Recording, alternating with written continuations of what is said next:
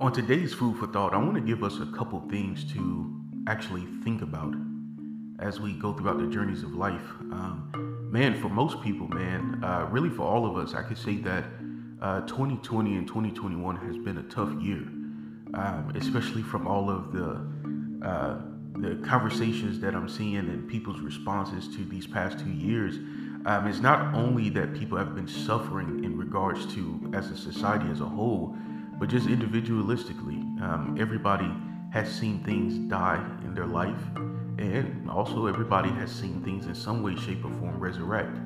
Uh, but I want to talk about something specific today in regards to that when God is loud in quiet times, when God is loud in quiet times. I don't think this is a concept that we tend to notice much.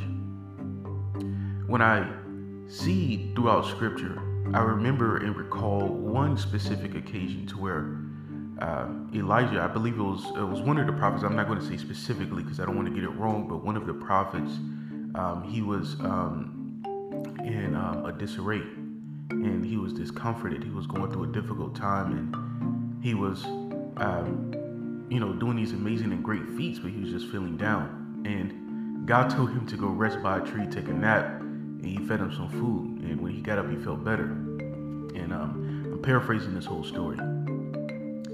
But the moral of the story was simply the fact that God answered him and comforted him, but it wasn't in a way that he expected.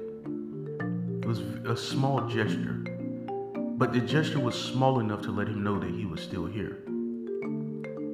And I think all of us has been through times like that to where We've prayed to God for certain things and we've asked God about certain things, and yet He's done other stuff. And He's opened the doors in other places, and He's comforted us in other things. And we're like, God, I know that you are here because I see your evidence all around me in the other places of my life. But then there's other areas that's still quiet. I haven't seen or heard anything. And this is something to be comforted about. The reason why we're comforted in this is because we can have great confidence that God has already taken up your case. And not only that, He's already done it. It's finished. See, if you pray for something and God talks to you about something else, it means that it, it is finished. It's, it's, there's no really no discrepancy about it. And I'm recalling this because one time I had a dream. It was a um, it was a couple years ago, and in this dream, um, I was praying and asking God about specific things, and He was trying to show me something else.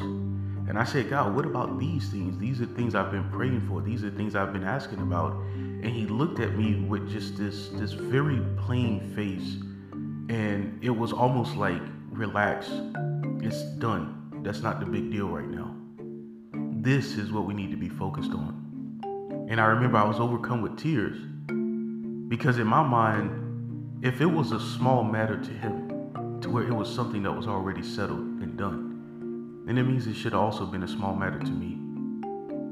And I think that when we look throughout life, we have to see life from the perspective of when Jesus was on the boat with his disciples, all of them was raging and confused and upset about the storms going on around him. But yet he was the only one that was asleep in the midst of a storm, he went down to the bottom of the boat and took a nap.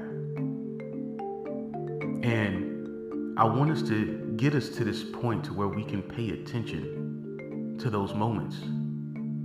If Jesus is asleep and taking a nap in the midst of your storm, and you see him doing this, you have nothing to worry about. It means that it's already settled.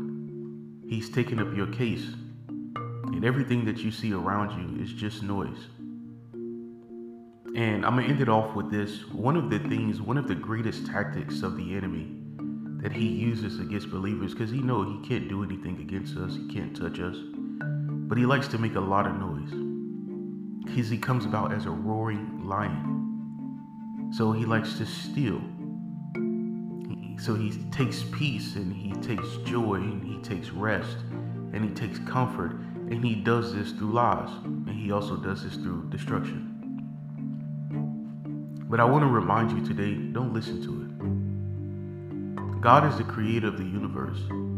He has put beauty all around us. When you look at the canvas of the skies, the stars, the seas, the oceans, the plants, the animals, everything that's around you, the fact that we can think, that we can breathe, that we can move, everything that we see, it didn't come here by accident. It was created. It had intentionality behind it. And everything about it pervades a sense of beauty.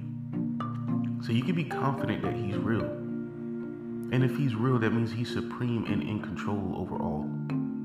And if that is the case, then that means that as his child, as his son, as his daughter, and he's already he's already taken up your case. You have nothing to worry about. So I want to give you great comfort today that in your many situations and trials in life, and as we're transitioning into a new year, believe that what God has already spoken, it is finished.